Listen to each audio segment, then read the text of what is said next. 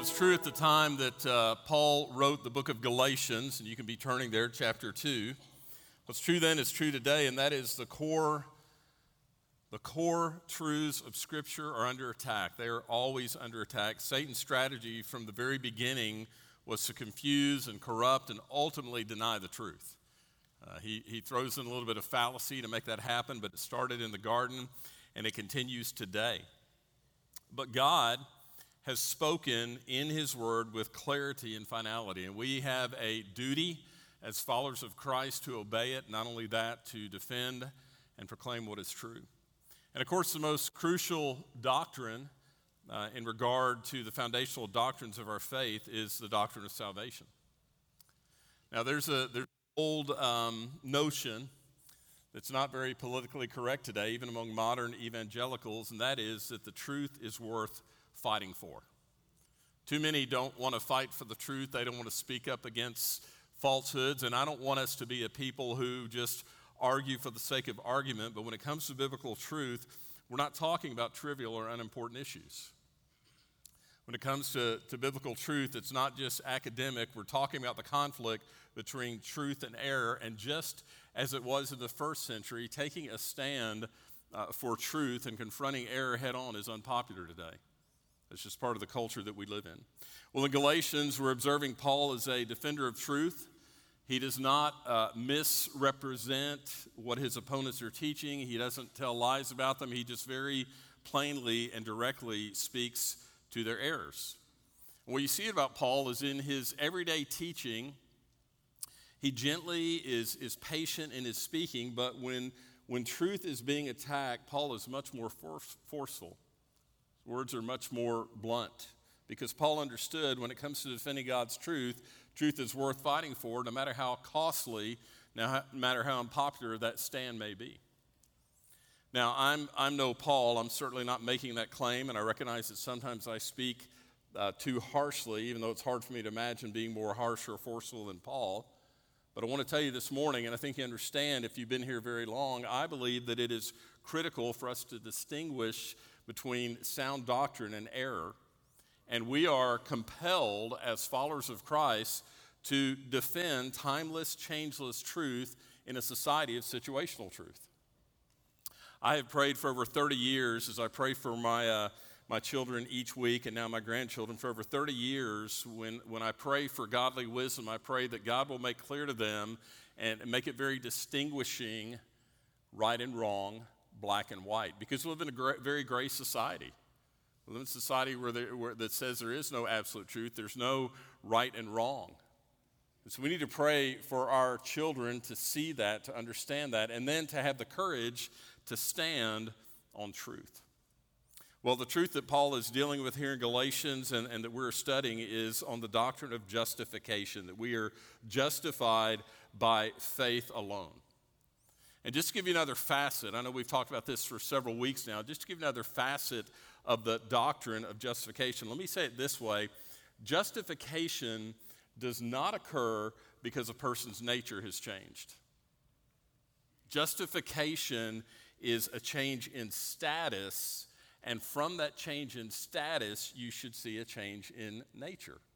God doesn't justify us because we have changed, because our nature has changed. Romans 5 8, Paul said that while we were yet sinners, Christ died for us. Not because we had changed, not because anything was different in our attitude or our relationship toward God, but God chose to justify us. It's simply a declaration about a believer, it's what God declares about you when you come to faith in Christ. It's not based on your nature, it's based on the nature of His Son and the change in nature, the change in character comes after justification.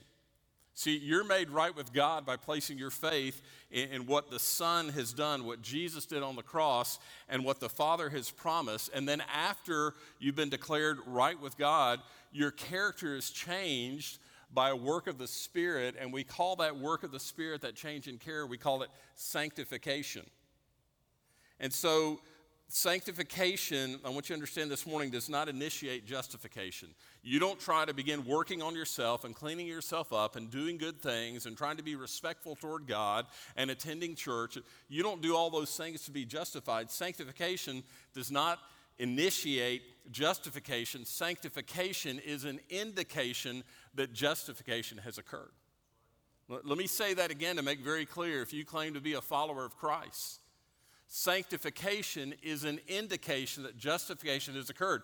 If you say that you're a follower of Christ, so you place your faith and trust in Christ, it ought to be evident in your life because there ought to be a process of sanctification occurring. Your nature should be changing. Let me give you a real simple example from marriage. At the end of a wedding ceremony, you'll hear the pastor say, by the authority vested in me by the state of Arkansas as the minister of the gospel, blah, blah, blah, blah, blah, I pronounce you to be man and wife. Now, at the moment he makes that pronouncement, at that instant, that couple moves immediately from being an engaged couple to being husband and wife. But at that exact moment, nothing inside of them actually changes at the moment the declaration is made. Well, nothing except the man becomes extremely fearful. I'm just saying that from experience. Nothing changes. You need to be careful, sir. You who are clapping, you need to be careful. Nothing changes at the moment the declaration is made, but there's going to be change, right? And I'm not going to comment further on that, but following that declaration, there's going to be change, and there should be change. You can't just have the title man and wife or husband and wife and call it good. You should be, from that point forward, learning to live and love like a husband or like a wife. So the declaration occurs, and then the change follows. Justification is God's declaration that you're righteous. Why? Because of anything you've done? No, you're righteous because you're in Christ. And then that justification is followed by sanctification, where you learn and become empowered to live a righteous life, to be more and more like Christ. So that's what we're talking about when we talk about justification by faith alone. All right, we're in Galatians chapter 2 this morning, and we're going to jump in at verse 11 and go through the end of the chapter. Galatians chapter 2, verse 11. But when Cephas, that's Peter, when Cephas came to Antioch, I opposed him, this is Paul speaking, I opposed him to his face because he stood condemned. For before certain men came from James, he was eating with the Gentiles, but when they came, he drew back and separated himself, fearing the circumcision party. That's the party, the Judaizers, who said that it's not just justification by faith, you have to earn the grace of God by keeping the law. Verse 13, and the rest of the Jews acted hypocritically along with him, so that even Barnabas was led astray by their hypocrisy. But when I saw that their conduct was not in step with the truth of the gospel, I said to Cephas before them all, If you, though a Jew, live like a Gentile and not like a Jew, how can you force the Gentiles to live like Jews? We ourselves are Jews by birth and not Gentile sinners. Yet we know a person is not justified by works of the law, but through faith in Jesus Christ. So we also have believed in Christ Jesus in order to be justified by faith in Christ and not by works of the law, because by works of the law no one will be justified. But if in our endeavor to be justified in Christ, we too were found to be sinners, is Christ then a servant of sin? Certainly not. For if I rebuild what I tore down, I prove myself to be a transgressor. For through the law I died to the law so that I might live to God. I have been crucified with Christ. It is no longer I who live, but Christ lives in me. And this life I now live in the flesh, I live by faith in the Son of God who loved me and gave himself for me. I do not nullify the grace of God, for if righteousness were through the law, then Christ died for no purpose.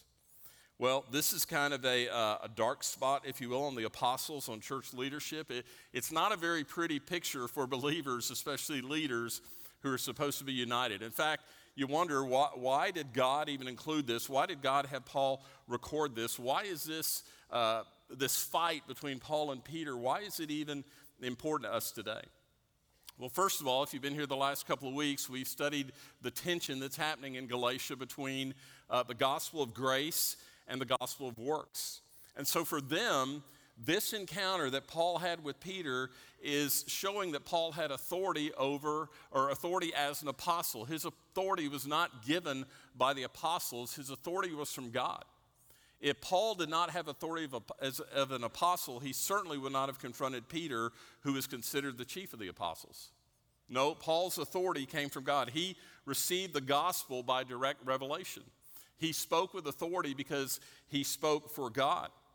And as this happens, Paul is showing the Galatians, as this happens, his authority is validated by this encounter, and so his message is also validated. He's able to tell the Galatians, as an apostle who speaks with authority, you can't be listening to these Judaizers. You have to understand your salvation is by grace through faith alone, not works.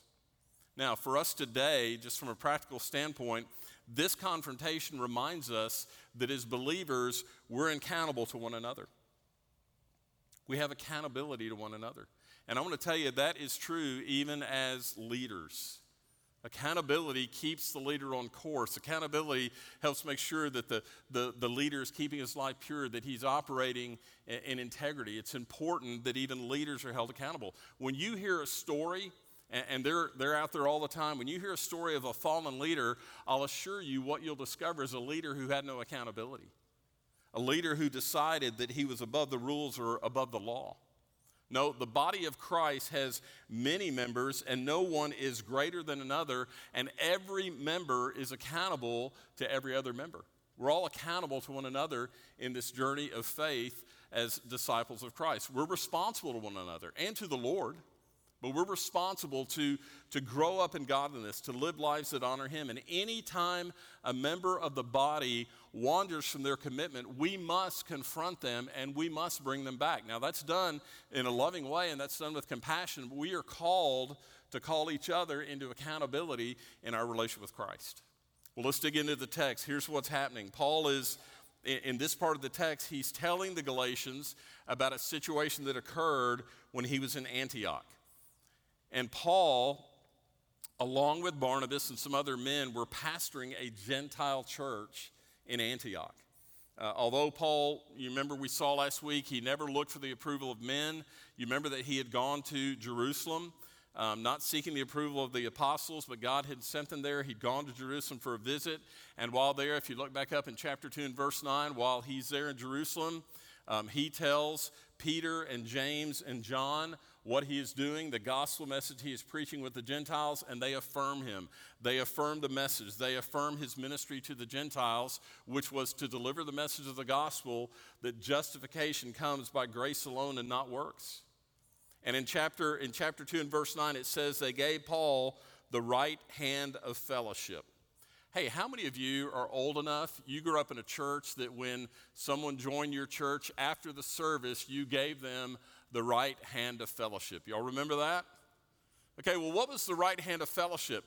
In giving Paul the right hand of fellowship, it, it, it, signified their acceptance and their agreement and their trust in him. When we would give a new member to our church the right hand of fellowship, we would say, We're with you. We accept you as a member of our body. We trust you to be a faithful member of our body. We're going to we're going to agree with you and serve the Lord together. So when they gave Paul the right hand of fellowship, they were saying they accepted Paul as a minister of the gospel, joining with them. It, they were saying they were affirming him and affirming his message. So Paul has gone to Jerusalem, not seeking their approval, but, but receiving full approval from the apostles there, from the three mainly. And now he's in Antioch in this story he's telling. Peter has come for a visit. And he stays for a while. There's nothing unusual about that. The apostles would go out and visit the churches and, and check on them and see how they were doing. And so Peter's been in Antioch. He's probably been there for a while, enjoying the time with Paul and Barnabas. Peter is here in a Gentile city, Antioch. He's, he's uh, engaged in a Gentile church, and he had no problem fellowshipping with the Gentile believers. He had no problem hanging out with them. He had no problem sharing a meal with them. He accepted the Gentiles as brothers in Christ. He understood they were not, not any less than the Jews, not any different in the eyes of God than the Jewish believers. And so Peter fellowshiped with them, and, and, his fellowship indicated he accepted them as fellow believers. His fellowship with them indicated that he knew they were not required to keep the law, they were saved by grace, as all of us are. There's nothing we can do to earn salvation, not enough merit, not enough good works. We're saved by grace. Now, Paul says that Peter was eating with the Gentiles. That was a huge thing for a Jewish believer to share a meal with a Gentile believer. They, did, they didn't eat with the Gentiles, they didn't share the same utensils, they didn't eat the same food. In fact, a, a good Jew would not even be in the same room with a Gentile. To socialize with the Gentiles was forbidden in Jewish culture because the Gentiles were unclean. But evidently, Peter had no problem eating regular meals and even sharing the Lord's Supper with the Gentiles. Until verse 12. Certain men came from James. Who was James? James was head of the Jerusalem church. And as you would imagine, the Jerusalem church was primarily a Jewish congregation. And these men came saying they were from James. They were Judaizers. You've heard that term before in our study of Galatians. They were teaching a corrupt gospel of grace plus works. They said, yes, uh, we have grace from God. That's why we're saved. But the way we get that grace is we keep the law. And these men claim to have been sent by James. It's unlikely that James sent them because, again, going back to verse 9, James was one of the three who affirmed Paul and his message when he visited Jerusalem. James would not have sent these men to cause conflict or to corrupt the gospel. But verse 12, Paul says that Peter feared the circumcision party. That's referring to the, the law keepers, the Judaizers. What was he worried about? Well, he's worried that word might get back to James or word might get back to uh, some of the other uh, Jewish leaders that he was associating so closely with the Gentiles. He was worried that they might um, question his reputation, his integrity with the gospel. He's worried about losing popularity with the Jews and he's worried about his reputation, going to protect his reputation. So, verse 12 says he drew back and he separated himself. Now, his drawing back in the Greek there, it's a very gradual thing, it's almost sneaky. He just starts kind of avoiding some of the Gentiles. He, he stops eating with them, and then he becomes very aloof and, and has nothing to do with them. He didn't want the Jews to see him with the Gentiles, but he didn't want the Gentiles to see him shunning them. So he's kind of playing both sides of the field here. And unfortunately, Peter wasn't the only one who sinned against his Gentile brothers. Following the lead of Peter, Paul says the rest of the Jews, that's the Jewish believers who were there in Antioch and a part of the church, and even Barnabas follows Peter's lead. And so, verse 13, Paul says they're guilty of hypocrisy. What does that mean? It means they're two faced, means they're deceitful. Why was it hypocrisy? It was hypocrisy because they knew the true gospel, they knew what was true and right, and that they were playing both sides of the fence there, not only with the Gentile believers who knew they were saved by grace alone, but also with the Judaizers who said, well, you have to work, you have to earn the grace of God. And here's even Barnabas. Barnabas is a champion of Gentile freedom. Barnabas is one of the, the co pastors of this Gentile church, but even Barnabas follows Peter's lead and, and he's caught up in this hypocrisy. Not only is it hypocrisy, but their actions are an attack on the doctrine of salvation. Without uttering a single word, what Peter has done is caused confusion and division in the church. By his actions, he is siding with those who teach salvation by works. I imagine probably most of us in this room at some point or another have experienced uh, being shunned to some degree. Maybe you've been at a social event, had a, a person that you considered a person of particular significance pay attention to you and, and act like they valued you until someone else comes in the room. Then you're dropped. Well, what did Peter do? Not only did he shun and devalue the Gentiles personally, but his actions, remember, Peter is perceived as the chief of the apostles, his actions could actually cause them to question their faith. To wonder if it's actually true that you can be saved by grace alone. To wonder if God truly accepted them. Verse 14, Paul states the primary issue here. Here's the, the crux of the problem their conduct was not in step with the truth of the gospel. The Greek word there, where, where we translate not in step, is the word orthopedeo. You might recognize that word. The word is two words. It's the word ortho, which means straight or upright, and pedeo or pod, foot. So, what, what Paul is saying is they weren't walking straight. They weren't walking upright. They weren't uh, walking in line with the truth of the gospel. And Peter knows better. If anyone knew better in that setting, it was Peter. He had a direct revelation from God regarding the Gentiles. You see, this, this encounter Paul's describing in Antioch actually happened after what we see in Acts chapter 10. Hold your finger there in Galatians and turn over very quickly to Acts chapter 10. You probably remember the story. I'm just going to scan through the chapter very quickly. In Acts 10, there is a Roman centurion by the name of Cornelius. Cornelius lives in Caesarea, and Cornelius was a man who loved God. He prayed to God fervently. He was a, he was a God-fearer, although he didn't know the Lord God personally. And God, looking on Cornelius, wanted to make himself known. And so he tells Cornelius in a vision to send for this man named Peter. He's at the house of Simon the tanner in Joppa. So Cornelius sends some men to Peter. Meantime, Peter is in Simon's house, and it's about time for lunch, and Peter goes up on the roof and he falls into a trance. And you remember the story three times in his trance, in this vision, a sheet is lowered and it is filled with unclean animals, animals the Jews were not allowed to eat.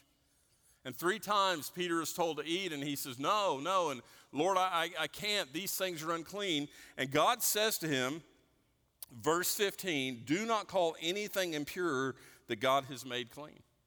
And so God is giving a message to Peter. He's divinely revealing to Peter that things that God has made are not unclean. And so the men come from Cornelius and they knock on Simon's door and they tell Peter who they are, ask him to go with them. He goes with them. Let me just point out two more things real quick from chapter 10. When Peter gets to Cornelius' house, he goes outside. Cornelius has gathered a large group of people, and he says to them, verse 28, You are well aware it is against our law for a Jew to associate with a Gentile or visit him, but God has shown me that I should not call any man impure or unclean. And further on in the chapter, in verse 34, he says, I realize how true it is that God does not show favoritism. He accepts men from every nation who fear him and do what is right. And many of those gathered at Cornelius' house came to faith. What kind of faith? Justification by faith alone. And they were baptized. So, so Peter had direct revelation from God that Gentiles could receive the gospel and could be accepted by faith. And Peter acted on this. He embraced them as equals. He acknowledged that God accepted all men who fear him and do what is right. So Peter knew that happened in Acts 10. That happened before what we're reading here in Galatians 2. And Peter's hypocrisy threatened Paul's ministry to the Gentiles. So, what does Paul do? Verse 14, he confronts Peter before them all. He doesn't pull them aside privately, he doesn't pull them aside quietly. There's certainly a time and place for that. In fact, I'll tell you, most of the most of the church discipline that happens in this church is done that way. It's not done in a public way, it's not necessary. But if we find a fellow believer who's getting into sin and getting involved in sin and bringing destruction to their lives, we, we pull them aside and, and we talk to them. But not, not in this case. What Peter did was a public sin. Many people had seen it, and that public sin required public condemnation and correction. And so Paul pulls him aside. He, he tells Peter, Look, your behaviors cause confusion. And then in front of everyone, he tells all of those present exactly what has happened because everyone needed to hear not just the correction of Peter, but the affirmation of the true gospel message. Now, you, you see here, Peter didn't come right out and say, I don't believe the true gospel. It was his actions that were compromising the gospel message. A person doesn't have to come right out and say, Well, I don't, I don't really believe the true gospel, but how they live and what they do, their, their words and, and actions, if you're a believer, if they don't line up with the gospel, then confusion is going to be the natural result. If people know that you claim faith in Christ. So the integrity of the gospel is brought into question. And the important thing for us to remember today from this passage is we don't want to say or do anything that would confuse the message of the true gospel. Are, are we walking in a straight line? Are we walking upright? Are we walking in line with the message of the gospel? And so in verse 14, Paul tells Peter, Look, you've been living like the Gentiles. You, you've been eating what they eat. You've been treating them as equals in Christ. And now all of a sudden, you're going to say they have to be like the Jews. They have to keep the law to be accepted. Verse 15 and 16, you see that Paul calls the Gentiles Gentile sinners. Now, the word sinner was very derogatory in their day, and to say Gentile sinners is really to put down the Gentiles. Paul, Paul's not not saying this because he believes it personally. He's using this sarcastic remark about how the Jews looked down on the Gentiles and how they thought the Gentiles were grossly immoral. He's using that to get Peter's attention to compare the Gentiles with the Jewish believers. He's drawing a contrast between the Gentile religion and the Jewish religion. What do we know about the Jews? Well, we know that the Jews worship one God. They fasted, they prayed, they, they gave alms, they kept God's law. And God's law is what helped them to live with restraint. And in contrast, the Gentiles live without restraint. They had many gods, and their gods, uh, their worship was immoral. They had temples that were filled with prostitutes. But Paul is telling Peter, look, despite the contrast in our religion and our lifestyles, verse 16, Peter, you know we were not justified by keeping the law. We Jews thought we were better than the Gentile sinners, but we stood condemned before God, condemned before God, just like the Gentiles. Yeah, Peter, they're Gentile sinners, but guess what? We were Jewish sinners. Our heart wasn't changed by keeping the law because we're not justified by the law, but we're justified by faith in Christ. Why is that? Because Christ died for our law breaking. Christ paid the penalty. The penalty for our law breaking was death. He paid the penalty for our law breaking, and we're only justified by putting our confidence in what He has done, not what we're going to do or what, what we can do. And that truth is true for all men then and now. And, and let me pause here and say this to be very clear. When I talk about faith in Jesus, I'm not talking about just agreeing with the facts about Jesus, agreeing that he was God's son, agreeing that he, he lived and died. Faith in Jesus is complete commitment, complete surrender to the lordship of Christ. That's what it means to have faith in Jesus. Three times in verse 16, Paul states, We are justified by faith in Christ, not by works. Three times he says in that one verse. Now look at verse 17. It might seem confusing, but basically what Paul is saying here listen, if we were trusting Christ alone for salvation, which is exactly what Jesus taught us, Jesus himself told us we had to trust in him alone. So if we're trusting him alone, and then we find out we're still sinners because we haven't been keeping the law, then Jesus would be the one who led us into sin, wouldn't he? If Jesus told us we're to trust him alone, but then we find out we're still sinners because we haven't kept the law, then it's on him. He led us into sin. What does Paul say? Certainly not.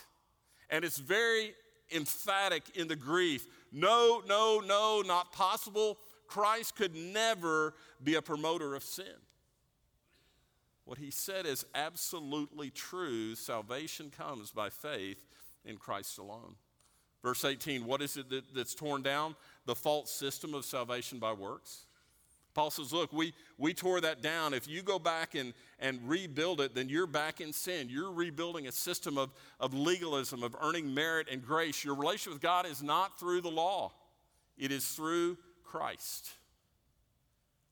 And then verse 20, it's just a great definition of what it means to be a Christian. It's a picture of what takes place at the moment of salvation, and it's a pattern for how we live once we are saved. Look what he says in verse 20 I have been crucified with Christ. Now, obviously, he's not talking literally and physically. It is, it is symbolic. It's a symbolic phrase for a spiritual truth, and that is this Christ died to pay the penalty for my sin breaking the curse of the law as a believer because I'm in him. The penalty's been paid for me, so I am no longer under the judgment of the law. I'm dead to the law, it, it, it can't condemn me. But then Christ rose. He declared victory over the law and over sin, and I rose with him because I'm in Christ. I'm victor- victorious over the law, over sin, and he empowers me to live for Him. I'm able to live in a way that pleases God. As Paul saying, what's made a difference in me is not what I've done. What's made a difference in me, the reason I'm a different man is because Christ lives in me. Paul's not saying the law doesn't matter. You can come to Christ and live however you want to live. He's saying, look, my relationship with Christ is what causes me to want to please Him, to love Him, to honor Him, to worship Him with my life. So that obedience is genuine. The Jews were just keeping the law, it was just ritual, it meant nothing to them. Paul's saying, My obedience, being in Christ, is genuine. It's from the heart. I'm not just trying to keep external rules. My desire is to truly live for Him. I don't have to keep the law to earn God's favor. But because God has shown me grace, I have no desire to live lawlessly. You say that again because there are people that err on both sides. There are people who think they have to work to earn the grace of God. There are people who think, well, because salvation is by grace through faith alone, I can get saved and it doesn't matter what I do, it doesn't matter how I live. No, that's not what we learn from Scripture. We don't have to keep the law to earn God's favor, but because God has given us favor, because He has shown us grace, we should have no desire to live lawlessly. We're to live to please Him. Paul wraps it up in verse 21. Just another reminder if you're going to try to earn your salvation by being good enough, then you make Christ's death meaningless. If we could be good enough, if we could do enough good things, if we could earn enough uh, merit, then Christ didn't have to die. You, you could get grace from your own worthiness and from your own works. What's the point of Christ dying? No, Paul would say, I need Christ. You need Christ. Every man, woman, boy, and girl needs Christ. There, there is no hope apart from Him. We are completely dependent on the grace of Christ. We must be, verse 20, we must be in Christ, and Christ must be in us. That's the message of the gospel. Now, what is this? What is this little argument between Paul and Peter? What is all this mean for us today? How do we apply the truth here from Galatians 2 11 through 21? Well, there are three things. And the first one, very simply, is this we have to be clear and confident about our faith. There can be no confusion. Justification comes through faith by grace. No other way. Jesus is the way, the truth, the life. No one comes to the Father but by Him. We have to be clear and confident about the foundation of our faith. And in that, in being clear and confident, we have to be consistent and not compromising. We need to be careful with not only our speech, but also our actions. We need to be consistent around everyone. We need to be the same around people out in the world, in our neighborhood, in our workplace, in our school, just exactly the same as we are around fellow believers. We need to be courageous. We need to be willing to, to speak up. We need to speak the truth to those who are believing a false gospel. And we also need to speak up. We need to speak to fellow believers who are compromising the gospel by the way that they live. They're confusing unbelievers. We need to speak up. We need to call them into accountability. That's our calling as brothers and sisters in Christ. That's our calling as the body of Christ. That one part of the body is not doing their part, the other parts of the body come. And they speak truth and they bring healing.